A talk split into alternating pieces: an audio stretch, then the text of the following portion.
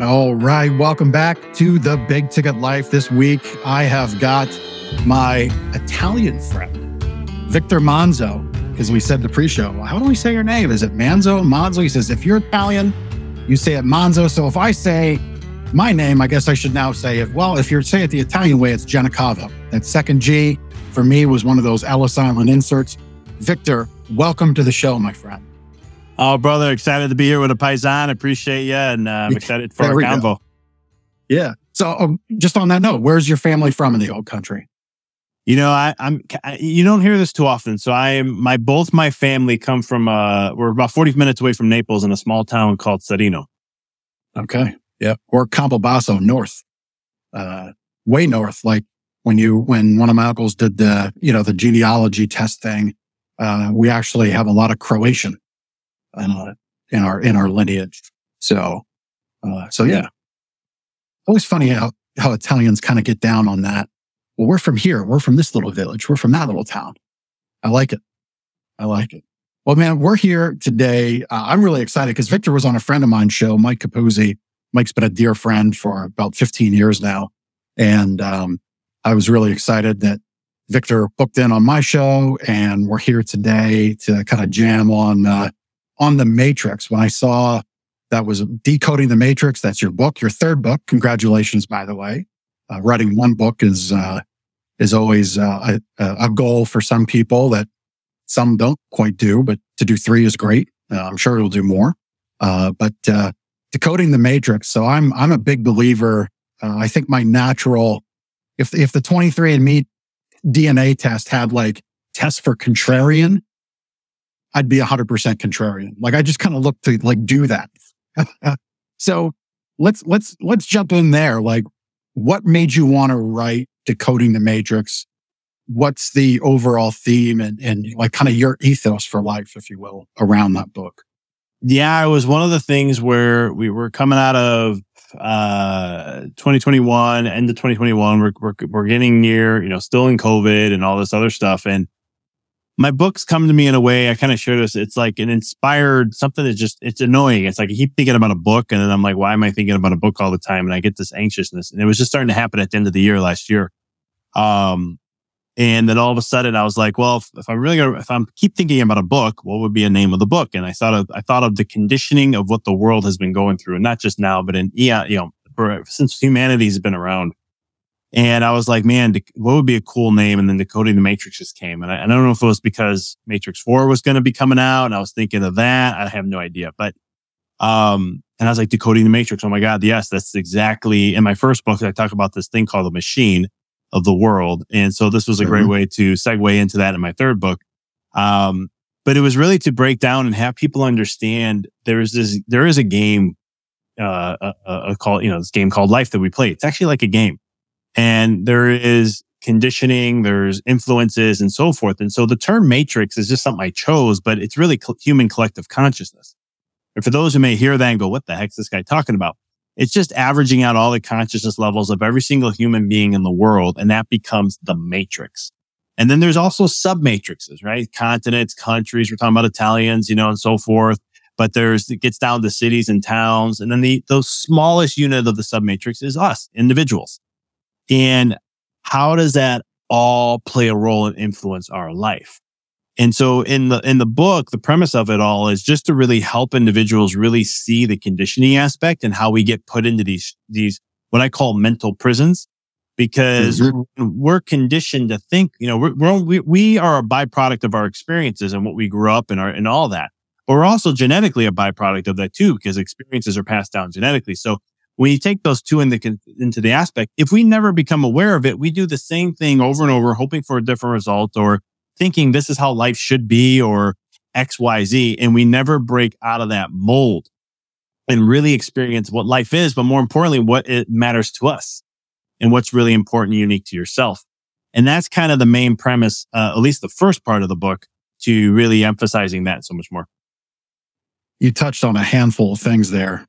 Um, and just again, for anybody watching, that I, I say this in the pre-show to every one of my guests. If you see me like looking down, uh, I jot down notes because uh, we later carve out our content into other reels and snippets, which is a real smart tactical tip if you're an entrepreneur and you like to maximize your time efficiency. Uh, so that's what I'm doing. So if you're if you're offended by that, you can be offended, but I'm still going to write down. Um, uh, so not Victor being offended, that is, because he's not. I don't think you're the kind of guy that offends too easy. I don't believe so. Um, but anyway, that's what I'm doing, and it's really for your viewing pleasure. So that's. That. But you said you you, you had this. Uh, you were thinking about a book, and really, I think if if I may, what you were doing there is you were taking time to listen. Right, listen to what your inputs in your world were telling you. And I feel we've reached a point in society where we don't, people don't take enough time to like breathe, step back, take in and listen. Is that something you could agree with? Am I, do I have my finger on the pulse there as far as your, your behaviors go?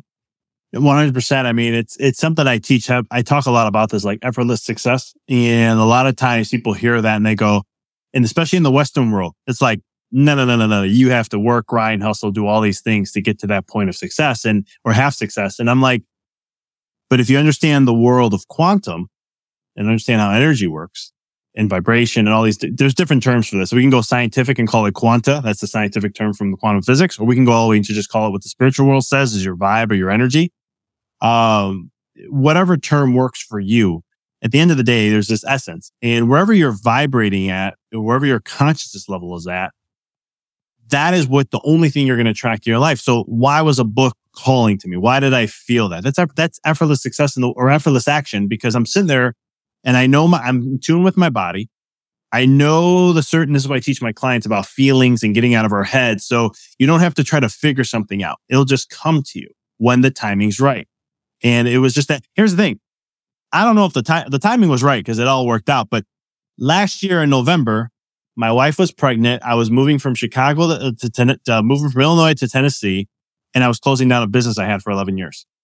And then in the midst of all that, this is why I was fighting the book because it was coming. it's like the book. Here comes the book. and I'm like, right. no, no, no, no. I got too much on my plate. Why are you bringing a book to me? Why am I feeling this? So then eventually I entertained it by saying, I never forget. I was like, fine. If the book, if I can't stop, get my mind focused on where it needs to be, and a book keeps coming to me, fine. I'm going to reach out to my cover guy. I'm going to tell him, here's the title of my book. I'm going to see what they whip up. And I said, if, and now here, whoever I'm, I'm having this conversation with myself. So I'm like, if it's all meant to be, and this is the timing, he will return a cover to me that is very close because I don't, I, I don't expect it to be perfect on the first time. That'll be very close to what I want. And he was. It was only I only had to do a couple fine tweaks, and I said, "Okay, yep. I'm not ready to write the book yet, but at least I have the cover." And then all you got of a the sudden, vision. The vision was there, everything was set, yep. and then the feelings came back in February. I'll never forget. It was beginning of February, and I just looked at my wife and I said, "Honey, I need to write this book. So here's my schedule. Here's how I'm going to do it." And she's like, "Done deal. I know you'll you'll get it done before you know it." And here's the beautiful thing about this, though: when you allow to take inspired action, I wrote this book less than 24 hours, not in a day time. This is writing time of 20, less than 24 hours. It took me six weeks. It was two days a week, hour and a half of writing each day, give or take. And, um, and it wasn't like that was strenuous. It wasn't like I had to, I mean, literally I just sit down, had coffee shop. I like to have a little bit of a coffee, wait 30 minutes and I'll just get this feeling. And I'm like, okay, it's time to write. And then I'll just write. And then all of a sudden I'll be empty inside. And I'm like, okay, I'm done writing. And then I'll look back, yep. 4,000 words. Okay, that's probably a good chapter. We'll see if I need to, you know, increase it or decrease it, but we'll do that at the end when I go through everything. Yeah. Yeah. Um, just an interesting observation. So you hadn't even written the book. You had the idea for it, right? So you had the inspiration, but it's interesting that you had your, uh, somebody help you with the graphic, the, the cover first. Did you do that with the other two books or was that just something new or what's your process there? That's very interesting to me. Yeah, uh, my my process of writing books is very unorthodox. Um, that one just came out that way. You know, the one before, okay. Uh, my last one, it was I had the book written. I think the first two I had the book written already, and then I was looking yeah. for the cover. Um, this one, it just felt that I needed the cover first, and then once I yeah. had it, I go, okay, great, I know exactly where I'm going to go with this now. And yeah. I actually I shouldn't say that's, that's not true. I didn't know exactly where I was going to go because I didn't. If you asked me after the cover, well, how are you going to write your chapters and what's going to be, I would have looked at you and be like, I have no clue. It'll come when it right. comes. Right. Yeah. Interesting. Yeah, I like it. So you also touched on um, these, the, the concept of mental prisons and experiences, positive and negative, um, being passed down, being in the genetic, like in, in your genetic fiber, which is a very interesting concept. Uh, I don't know that a lot of people, um, give it the, the credit and the due respect it should deserve, but it's, it's actually real. Um, you probably know Gabor Mate, who's like, I think one of the founding fathers of this concept of trauma and experiences being passed down genetically through people. Uh, but let, let's talk about that for a little bit, because I think to kind of set the table for the rest of our time, if you're going to decode the matrix, you first have to understand what you're up against. And you may not even really kind of realize it. So yeah, I mean, let's, let's have you expand there. Yeah, you know, it's one of those things where, like, eh, eh, before I get into the genetic part, just even from just a growing up period of our time, your subconscious is dictating ninety five percent of your life, and, and and so that's a mental prison in itself. If you don't realize what, how did your what was programmed in your subconscious mind, or how was it, you know, it developed. But even from a genetic standpoint, I mean, we know this. We we the this the how do I put this in the right way of saying uh, but long story short, the way we're told about how genetics works is not how genetics works. Our genes are always changing and things are always fluctuating. It's called epigenetics. And uh, that term just means above the gene. What's above the genes, in other words? And so your environment and so forth. So they're always constantly changing based on the environment. But what's interesting is this. This is more from a biological standpoint and the science behind that is that when you, when sperm and egg come together at that moment, this is why one of the reasons why women have menses. They're changing out an egg every, every time men, our sperm is adapting and changing to the environments and our, what we are experiencing. If you think of us as a, well, we're a species, how to survive from a genetic standpoint. You may not be conscious of this, but from a genetic standpoint, when, when the sperm and egg come together, all of what happens, there's a snapshot of your life is, trying, is passed down. That information gets transferred down of what your experiences were for your offspring to survive moving forward. So in the spiritual mm. realms or people who are in spirituality always say ancestral curses. You hear about those things. You know, this is what the, this is just what our family has gone through. This is how our family is. It's just what, how it happens. No, it's not. There's, there's, there's a genetic component to it just as much though as there's a mental conditioning component to it. Now, which one affects more than the other? I have no clue. I never looked. I don't even know if there's research out like that, but what I do know is that you have two components playing against you in some way. One's genetically and the other one is your upbringing from zero to seven your whole entire from eight, after it's age seven, your brain becomes now your left brain has got developed. It's not fully developed, but it's developed enough where you can understand reasoning and logic and so forth. But the brain thinks what it experienced in the first seven years is what it thinks the life is for the rest of your life. And that's what the subconscious keeps playing over and over and over and over until you start to realize that, realize this, that this, it's not permanent, just like we think gen- genes are permanent. They're not.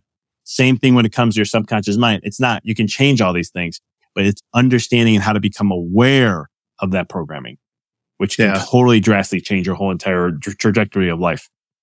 You, uh, you kind of blew my mind with the whole like visual image you gave me of when the sperm and egg come together. Those two things derive from the two adults right? Uh, creating the baby at that moment in time, that that is a snapshot of their genetic code. Like it, it is a moment in time. Like that picture just hit me like a wave. Like that is so wild to me to cons- like I never considered it that way. That when those two things happen, you are taking an exact moment in time of the literal fiber of those two beings coming together that's so wild to me. And, you know, like I was down with the fact that, you know, experiences that lift people are passed down that like I, and, and truth be told, that's something newer that came into my brain and came across my desk, so to say. Um, you know, so I think for people, you know, who might subscribe to the, you know, F your feelings mantra of things, you know, and, and feelings don't necessarily override facts all the time, but you know, the, the, the simple fact of the matter is what you just shared is also true. You can have both things, right? You can have feelings not dictate fact, not dictate reality and, and change it. But you can also have these things that really do create a moment in time in which the next person is made from, t- from two other people. Um, that is very wild to me. I'd never thought of it that way. That's very, very cool way to think about it. So maybe if you're listening, like, I hope you hear that and maybe you take it Victor's way. I hope I added to it and didn't detract, but man, that's so wild.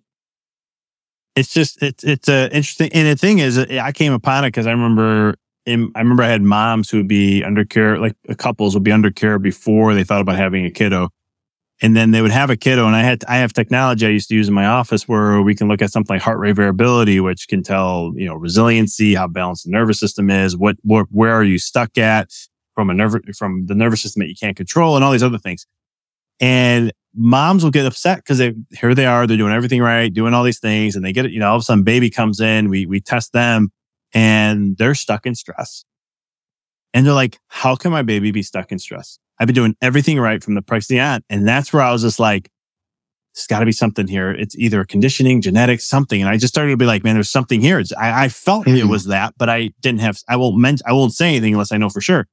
And then all of a, it's just again, how everything aligns. All of a sudden it was like a month and a half later.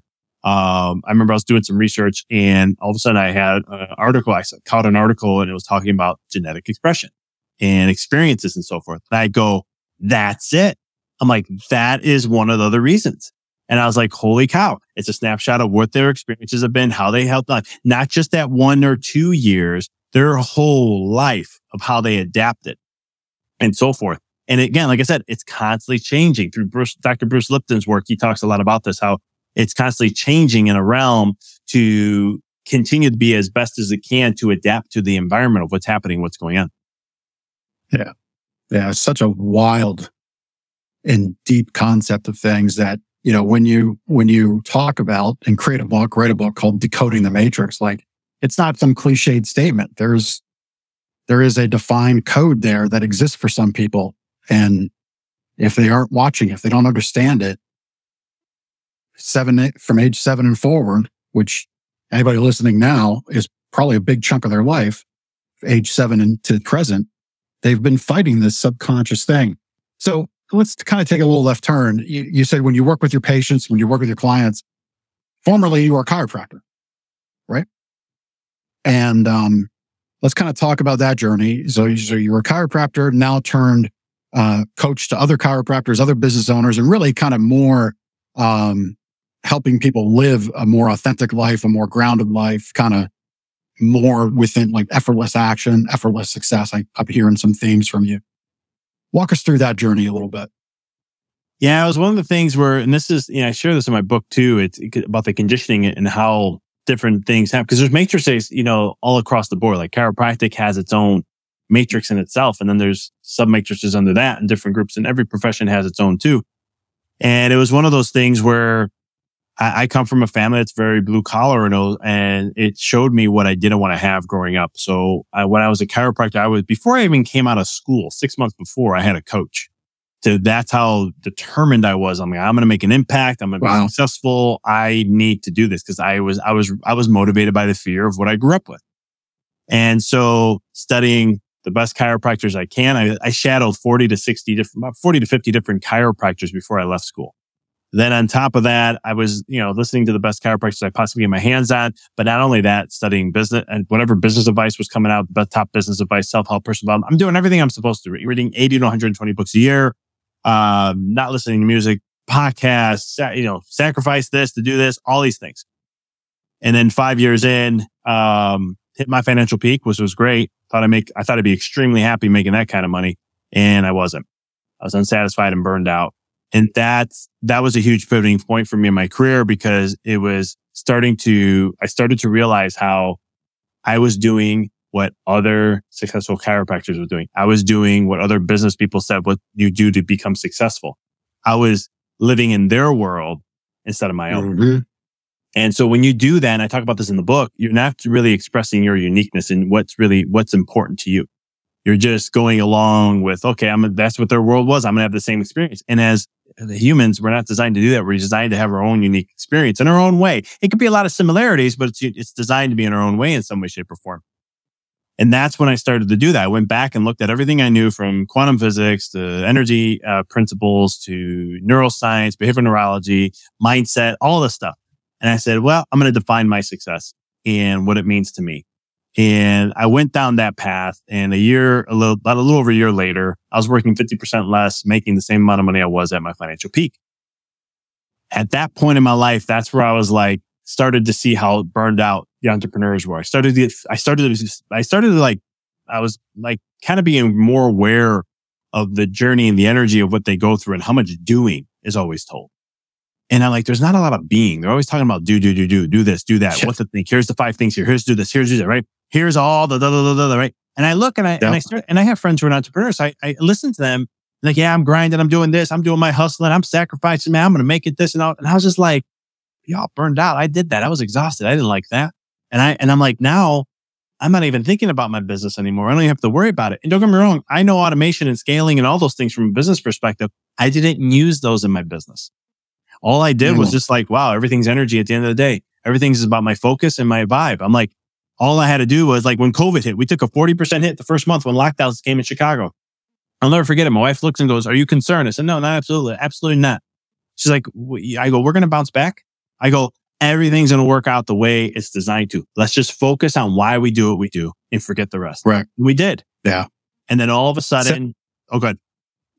Uh, it sounds like you would, uh, if you don't know him, uh, a friend that was introduced to me by Chris, our fantastic producer, Chris from castahead.net. So if you need anything podcasting, you're looking at a great show here on video. So if you're listening on audio, it's always good to check out what we're doing on video because it looks great, sounds great, uh, it's engaging, and Chris does a fantastic job. But Chris introduced me to Kurt Mercadante, who runs Freedom Media Network. And um, you guys would really get down on what you're talking about of like listening to the energy, responding to the energy. Um, you guys would be, that would be a great connection for you two to know one another and anybody watching and listening. Um, you know, I loved what you said, and I'm sorry to cut you off. And you could jump back in, but I loved what you said about you were studying before you left chiropractic school. You were, you were kind of taking in creating new inputs for success, uh, for yourself before you even graduated is what is, is what I heard. And I think that's very smart. You know, you also just, before I jumped in, you, you, you touched on the hustle and grind porn, as I like to call it, right? Like it's just like people wear it as a badge of honor, if you will. Um, you know, I have it up here, uh, on my wall, hustle mode slide to unlock because I try not to unlock that as best I can. You know, it's not that I'm afraid of work. It's, it's that so many people, I think, confuse uh, activity with accomplishment. You know, and there was a time I was talking to a realtor friend of mine and I said, you know, you often joke about people who need to like your, your clients need to wake up and yet you're making yourself available to them at the prime hours of time when you should be most productive in that like 7 to 10 a.m. range. I said, let me just ask you this. Have you ever sold a home from 7 a.m. to 10 a.m. And, you know, it was, well, you know, a contract might have come through, a question might have come through, a final showing might have been booked. Like now, first time have you ever sold a home for, in that seven to 10 space? Taking a listing of a buyer's appointment, anything that's been meaningful? And the answer was no. I said, well, then why are you doing it? You're your most productive in that time frame. You need to control those inputs in your day and, and have everybody work around you, work around your best when you're best for them. That's my belief, right? Like create, create the schedule, create the concept of when you're best for the people you can impact, not when the world forces you to respond. So sorry, I went off on a little tear there. I'll let you kind of pick up on it.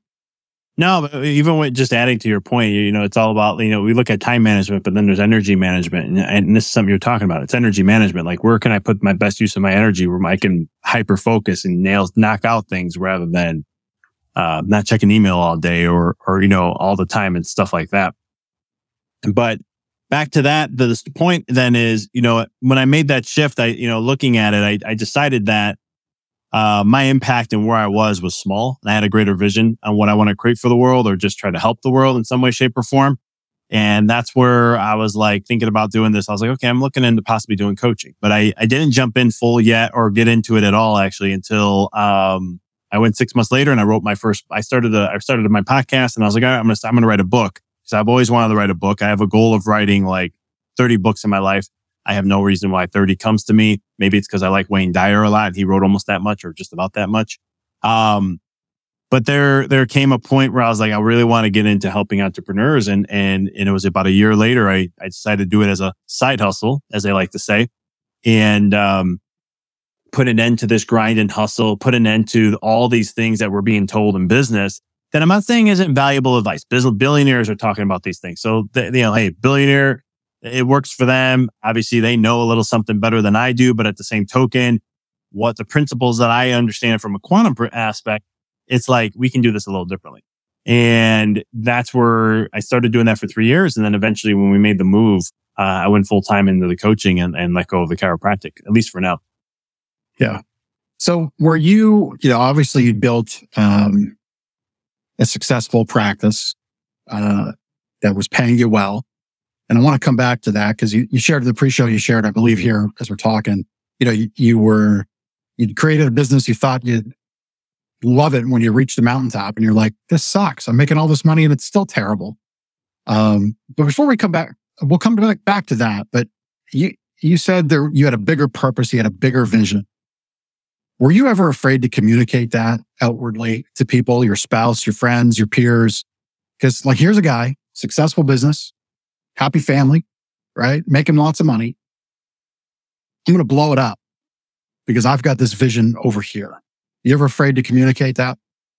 I've learned over the years, you got to be careful who you share your dreams with. You've heard it in motivational speakers talk mm-hmm. about all the time. You know, the, the, I always tell my clients, like when they have a vision or something they want to create and they want, I'm like, don't tell it to the, to your family and friends. Keep it away from them. They're like, what do you mean? I'm like, they're going to be the first ones that poo poo it. And they're like, really? I'm like, unfortunately, I wish it wasn't like that, but it kind of is in some way, shape or form. But, um, you know, I had a, I had a big vision at a young age. I remember when I was in chiropractic school, uh, a friend of mine's like, Hey, you want to have lunch with the president of the school? I'm like, president of the school? Are you kidding me? I would love that. This guy's internationally well known as a chiropractor. He's phenomenal. He's an amazing speaker. I loved everything about him. He's like, we'll make it happen. I'll put in a good word for you. I'm like, what the heck? I'm like, I, in my world, like, there's no way that's going to happen. And all of a sudden, secretary call, calls me. He's like, Hey, so and so wants to meet with you on this date. Does that work for you to have lunch? You guys will go from this time to this time. I was like, that works in my schedule. Next, you know, I'm sitting next to this guy and I'm talking to him and I, he asked me, what's your vision? And I was like, I just let it loose. Didn't hold back. And, uh, he encouraged it. He inspired it. And what was amazing is all throughout my chiropractic career, I only saw him probably like maybe two hands, two handfuls at a time. I remember the, the, the it was my graduation party, uh, that we had and he came up to the, our table and he put his hand on my shoulder and he says, how's your vision? Every time I saw him, how's your vision? Mm-hmm. Getting bigger, getting stronger, getting bigger. And then he would tell my parents, like, this guy has a vision for the world. And so it's funny because that vision was, is to expand chiropractic throughout the world, but create my own version of chiropractic by mentoring and coaching. This is where the coaching part comes in because it was the mentoring and coaching other chiropractors, uh, and creating, you know, my own line of like a franchise or something, um, originally. And now I'm kind of doing something a little different in that. But coming back to your question though, it, it's one of those things where I had to be careful who I said it to because I used to share a lot of my dreams when I was younger in my age. And I was always called a dreamer and this, oh, that's never going to happen, yada, yada, yada, whatever. Yep. Um, and I found out that it usually came from the most closest people near me. And yep. so I've learned over time, I only have a very small, very, very small circle. My wife's one, my, one of my best friends is another, um, where I share those visions and my aspirations and where I want to go. And that's pretty much it. So do you think that that plug in a new input, if you will, for success of talking to that dean at the chiropractic school was, it did. Uh, it, that was ultimately like a way to unplug from what you're told, unplug from the force multiplier that typically comes back, as you said, from friends and family who are going to kind of, you know, dump on your, dump on your dream and vision. Like that's, that's a little hack right there. Right. So go find your dean of chiropractic at the school. What if you're listening watching, like go find that person in your life.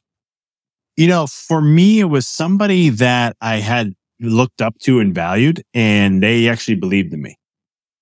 That was because I had a limiting belief of low self worth. I'm not worthy of this. I'm not worthy of these kind of things. And that yeah. showed up later in my career in different ways. But it was one of those things where for the first time in my life, I'm sharing my heart. And it's instead of what I normally got as a response, it was different and it was empowering. And he, he just like 100% believed, saw me doing it and so much more. And it, just having somebody like that was just hugely a, a, game changer for me where my confidence level went through a whole nother thing. I'm like, maybe I am worthy of that. I can create that. Yeah. It's not just some crazy cool little thing I want to create. It's actually, I can actually do this. Now, did you know at the time that first conversation? So you, you worked to build that relationship and have that first conversation.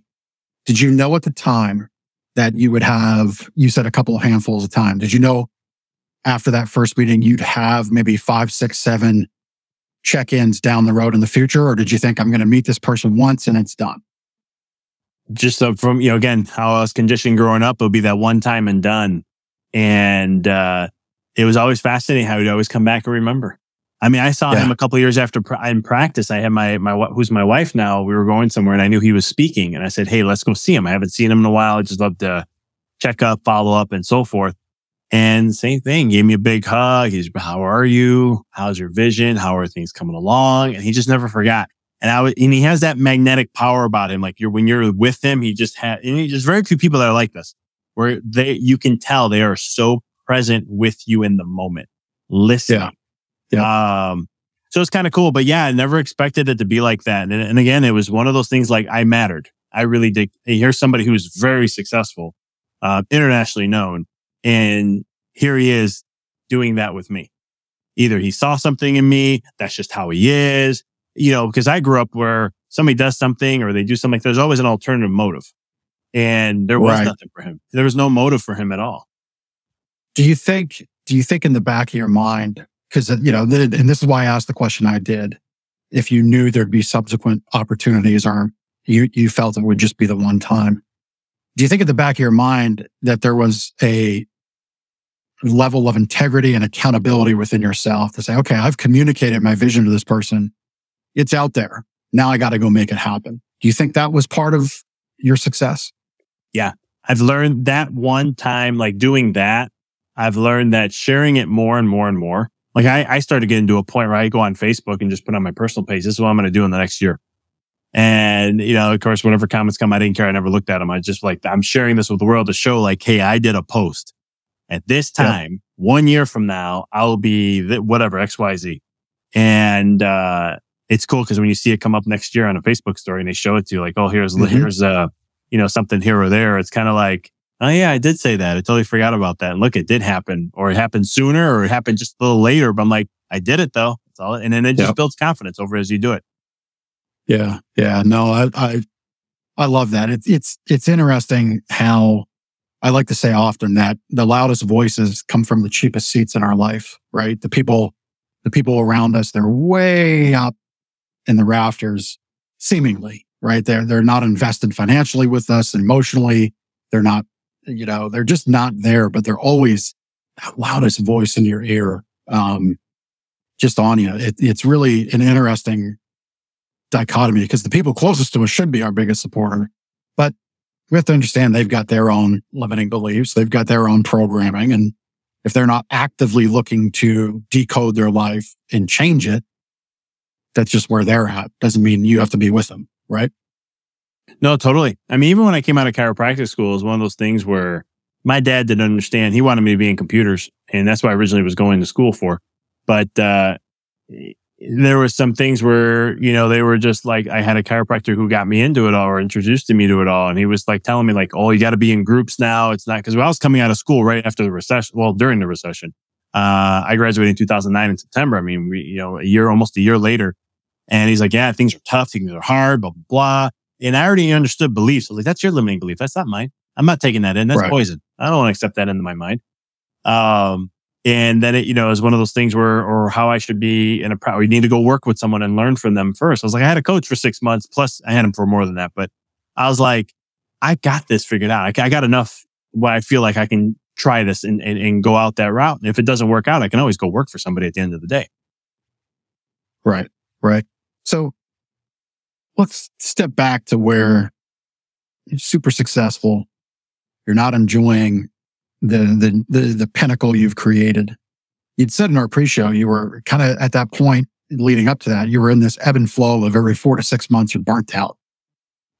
You weren't happy. Um, and, and if I'm being honest with anybody watching and listening, that's, that's, I'm not, I don't want to say burnt out and unhappy. I'm just not personally fulfilled with all the work I'm doing. There's certain aspects I am, certain aspects I'm not. So I've begun to think, and I'll have your, I want you to expand on this. I've begun to think of aligning my efforts around projects that I'm really into. So like one of those things is, uh, really returning skills and careers to high school education, which is also trickles down to like middle school and grade school, but it's a real focus in high school. Um, so like that's one of the projects that I'm focused on because that propels the work. And, and again, we're not saying don't do the work and kind of be this person that just wanders around the woods and grounds yourself and you don't, you're like some Svengali that gets to tune into the world twice a year. We're not saying that. At least I'm not. I don't think Victor is either. But for me, like creating those projects, um, is what's really been helping me as of late to, to work through and kind of find a new level for myself. Um, so what was happening that you would find, uh, inspiration and then it would dip down and you'd find inspiration and dip down? What was going on there? You know, it's one of those things where you're not living the authentic life that matters most to you. You know, when I, when I work with clients, I always tell them you got to do what fulfills you, what gets you excited. Or basically one of the things I'll ask them is, what would you do? What would you love to do that you can do, uh, you love it so much that you would do it for free because it just gives you so much back in life. And it's, you're bringing up a great point what you're sharing there. I, I talk about alignment a lot, not just because I'm a chiropractor. Um, but it's one of those things where when you're in alignment with your mind and your focus and what matters most to you, um, you're going to be more elevated in a state. This is where inspiration comes from, right? Motivation is doing something you don't, getting, getting energy or something that, you know, for something that you don't want to do inspiration comes from within. That's inspire within. And so it's one of those things that you can, when you have this, like for me, I was running an office that I had a coach at the time who was just telling me accept people for where they are when it comes to their health. They're not going to be wanting to take it at the level you do it, but accept where they are. I did a business for five years and I made good money off that, but it wasn't aligned with me in what mattered most. Mm-hmm. I wanted to make a difference. I'm very scientific. I'm very result oriented. So I want to see big changes in people's life. And so I thought about this for a second. I was like, if I went to a master in somebody in martial arts, and if I tell him, how do I become a master like you in what you do? And if he says, you got to do this for this amount of times and blah, blah, blah, blah. And over this period of time, you'll get there. Cool. Well, I can't do that. It doesn't fit my schedule, nor do I want to put the time into that. What if we do half of that? Is he going to accept me into his dojo? No. No. And so I was like, why am I doing that then? Why? Because mm. there's a whole conditioning and a matrix thing in that when it comes to certain aspects. And when I started to stand to my truth and what mattered and what was chiropractic, sharing it, my defining in chiropractic and what really mattered to me, 1900 chiropractic is what I call it. Um, in living that life and doing it in that way, all of a sudden I was just like, I was inspired every single day. When I had to do something, I was inspired to do it. Because a lot of times too, here's another example. I'll share a different example. So let's uh, outside of my practice, but a lot of times we get caught up in what we should do from a marketing standpoint, right? Some people say you got to do videos. You got to be on YouTube. You should be doing Facebook ads. You should do a podcast. You should do this. You should do that. And I always tell people, don't do anything. Just do what you enjoy doing. Right. And they're always like, what do you mean? I said, I do podcasting. I love podcasting in both ways, both being a guest and being a host.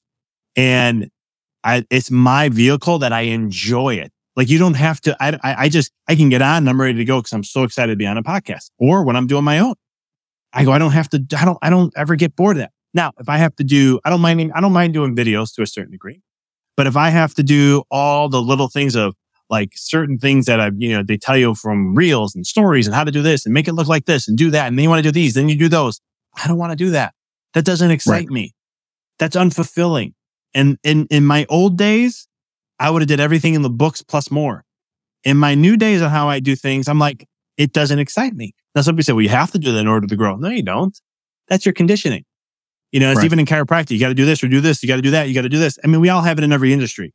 But I, I always said, like, I always, uh, one of my mentors, he has a practice it's, I think it's probably six months now, but it was a three month waiting list just to get into his practice. The guy has a, he doesn't do any marketing. He doesn't even have social media and he is wow. blowing it up. So now that's just one. Maybe he's just a rare example, but there's others I know are like that.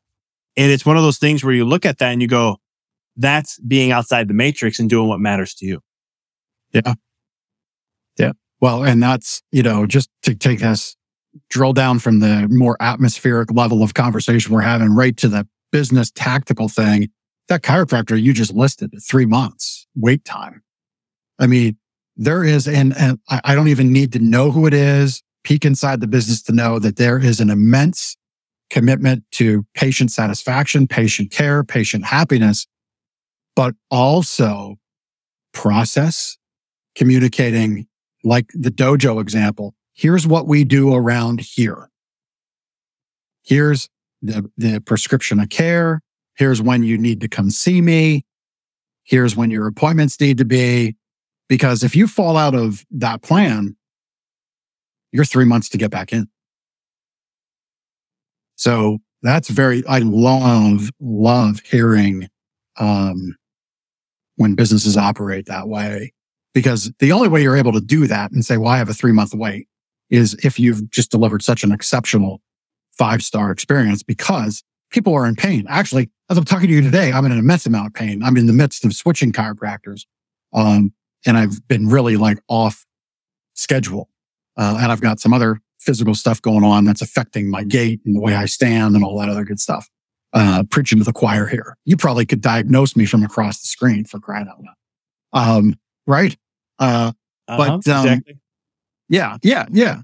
But, um, you know, that like I love seeing examples of that because it just, you, you, you know, from just hearing a little bit of fact when you understand the patient client relationship, the fact that people are in pain and they're being told it's three months. Like yeah, it's it's three months. We'd love to help you, and and maybe there's like emergency hours carved out to take people in. But boy, what a, what a position to be in and unplug and stay away from what everybody else does. That's that's what I call big ticket life. I'm not afraid for the sh- the self plug there, but like that's life and business on his terms, which is fantastic. That's really awesome. Yeah, I mean, it's, and it's one of the things, even just, even for my, I never had a waitlist practice. And, but one of the things I, you know, a lot of times people be like, oh, you got to get so many new patients a month and you got to do all these. Here comes conditioning. I just want to, you know, coming back to that. And all I, all I saw was eight to 10 patients new every month.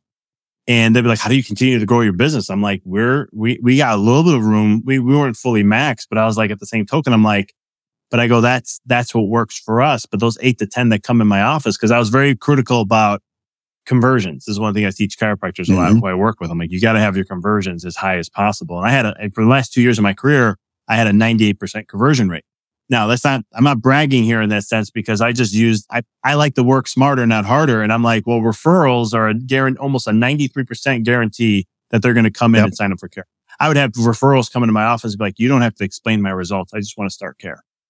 And I just look and be like, cool, I did something right with that patient. All right, I got to focus there. The one who referred him but it's one of those things where, you know, how to implement those things, but what really matters. And for me, I just wanted to have high conversions. I didn't care about how much my numbers were from a new patient perspective, which again, this is a conditioning in care. Oh, I see 40 new patients a month. I get 80 new patients. I get 100 new patients a month. And it's like, what, what really matters for you at the end of the day? Yeah. Yeah. Well, and you know, hearing that, like if the goal is only to get new patients and 100 new a month and your churn rate is 80%, like that's broken.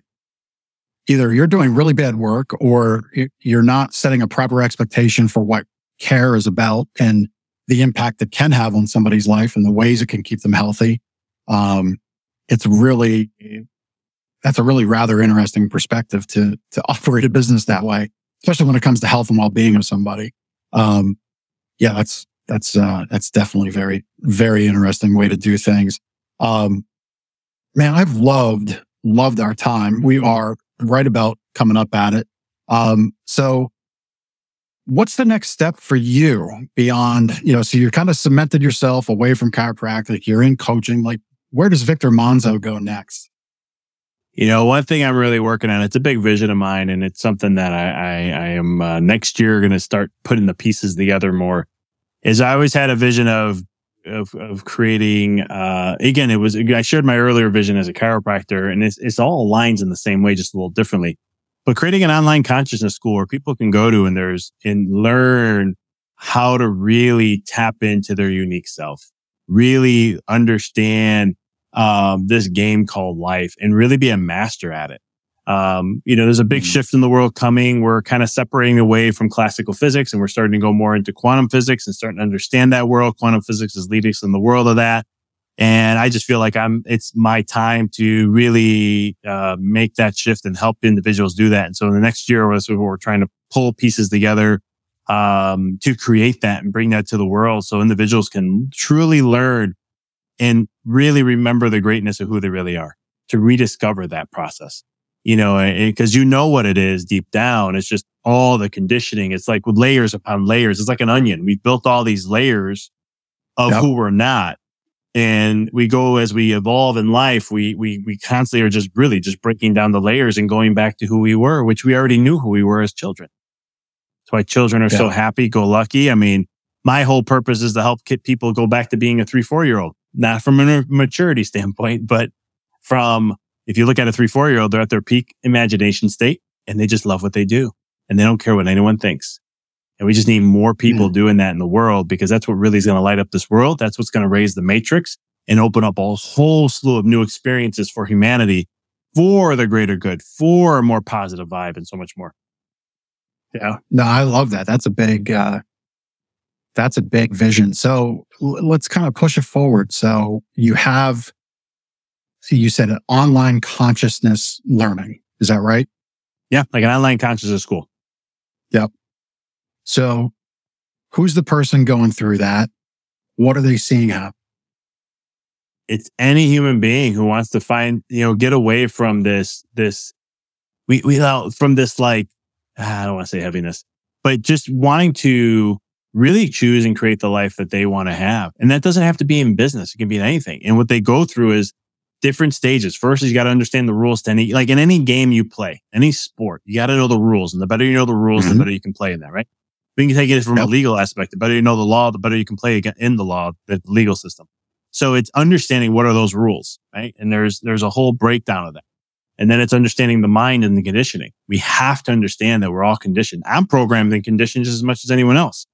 And, you know, and I'll never get through all of them. It's just, it's, it's, I, maybe I will. Who knows? Maybe there'll be something right. that helps us with that process. I don't want to rule that out, but it's one of those things where it's a constant evolutionary process to how to become aware, how to know. That's why a lot of my work is outside the mind. And like, I would say, if I had to put choose something, it's like going back into the heart or going back into the body to really, um, tap into this amazing resource that we have that none of us are really using for the most part. Now, I don't say not everyone isn't, but majority of people, or at least the masses, are not utilizing that. We're all leading our life through our mind. Yeah. Yeah. Well, and, and so many are being led around by, you know, exterior forces, right? Um, the, the conditioning of, I'm holding up my cell phone right now.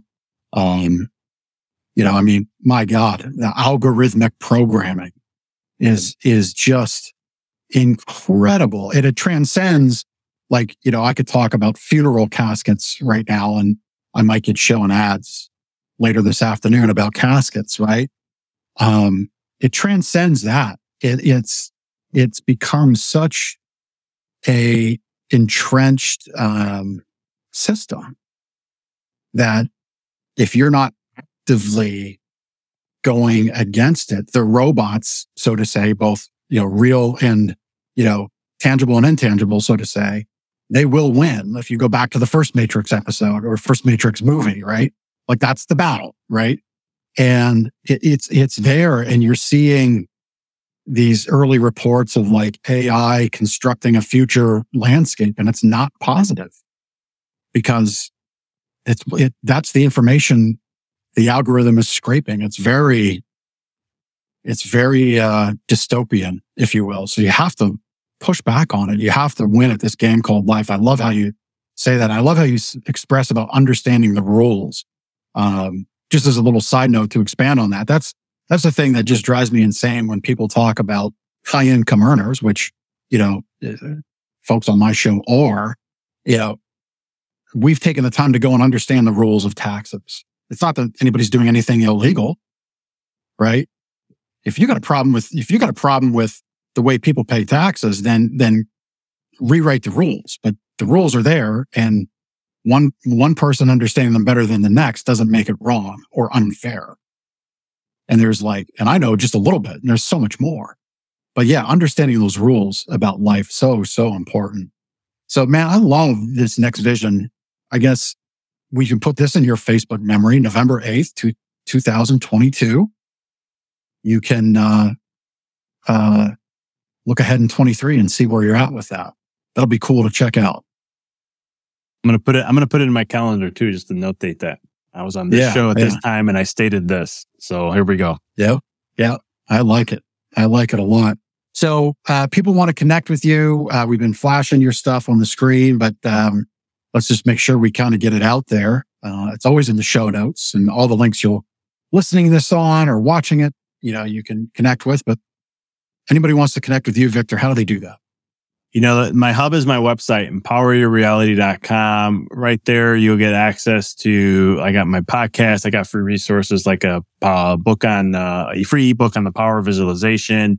Um, this resonates and you're like, man, I love what he's talking about. You love to learn more about coaching and stuff. I do a free uh, breakthrough call.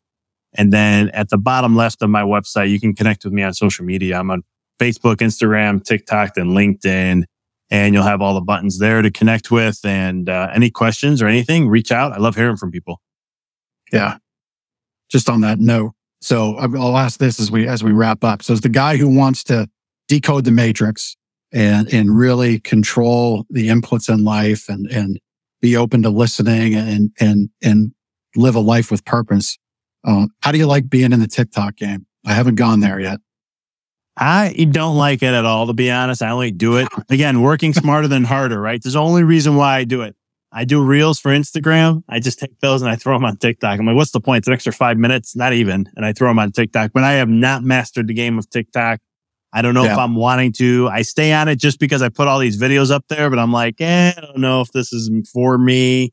Um, but yeah, that's that's it. Some people are like, "How dare you say that? If you're going to do it, you go all in." I'm like, I'm all in on Facebook and Instagram. That's you know, that's the you know, that's where my you know my well that well, yeah more Facebook than anything, but that's where my my stuff is. Yeah, my little dog. Yeah. Uh, and uh, and whatnot. But other than that, uh, yeah, TikTok is uh, it's an interesting. Uh, it's interesting. That's all I can say. Yeah, yeah. I mean, I've heard I've heard that people do it and then they say quickly, just don't just don't go into the comments. Like well, then those aren't your people, you know? Exactly. Yeah, I think, well, the other thing too is this, right? You're talking about conditioning, right? Where you got attention span of less than eight, we're about eight seconds and it's probably less than that now. And so TikTok is only, well, now they've expanded their videos, but before it was like, what, 15 seconds and that's it. Yeah. And I was like, I can't be a part of something that's shortening this up and making this. I don't care about the money side, uh, or not even the money, just reach. But then I would, then it expanded it. And I was like, all right, this is no different than Instagram and Facebook. I can do this. I can just throw them up there. Um, but yeah, it's something I go back and forth with. I actually thought about closing it down. I was like, I don't even need this anymore. Why am I going to just focus on what I've been yeah. doing and just leave it at that? Yeah. Yeah. Well, uh, man, I think, uh, I'll wrap it up this way. Jerry Seinfeld has a quote of, there's no such thing as a too short st- attention span. There is something called being not entertaining. And, you know, so as we depart, think about those things in your life where you can impact people and be impactful on them because that's really the whole way Victor operates is finding impact with people. And, um, if that takes 15 seconds, so be it. If it takes 15 minutes, great. If it takes 15 hours, as long as you're being impactful and entertaining them at the same time, you'll see success. So, man, I've loved our time together. This was really great. Um, Victor, not Manzo, Manzo, my Italian brother. Love you, man. Thanks really enjoyed me, our time. Yep. This was a blast. Appreciate it. Yep. Thank you. EmpowerYourReality.com. That's where you connect with all things Victor, even on TikTok. Um, but uh, yep, EmpowerYourReality.com. That's where you go to uh, tap in and connect with Victor. So thanks, man. Really appreciate having you on the show. And uh, we'll see you next week on The Big Ticket Life. Take care. Thank you so much for taking the time to listen to this episode of The Big Ticket Life. You've heard from another amazing guest living their own big ticket life. And now it's time to live yours. first, I'd love for you to take me up on my free gift to you. Claim your gift at gift.bigticketlife.live. That's gift.thebigticketlife.live. See, all your life you've been told what is and what is impossible by the loudest voices from the cheapest seats.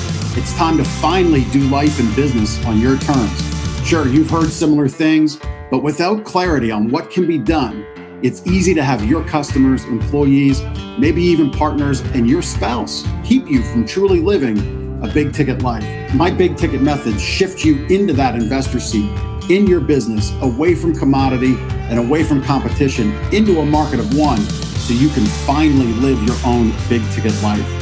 So, my gift to you is for you to book your discovery call today, where we'll uncover first the Chivo behaviors, those chief everything officer behaviors that hold you back, and why moving into the investor seat in your own business is critical. Two, we'll uncover the premium position that's up for grabs right now in your market that you're missing out on. And three, which big ticket methodologies are just waiting to be dropped into your business to explode your sales and profits.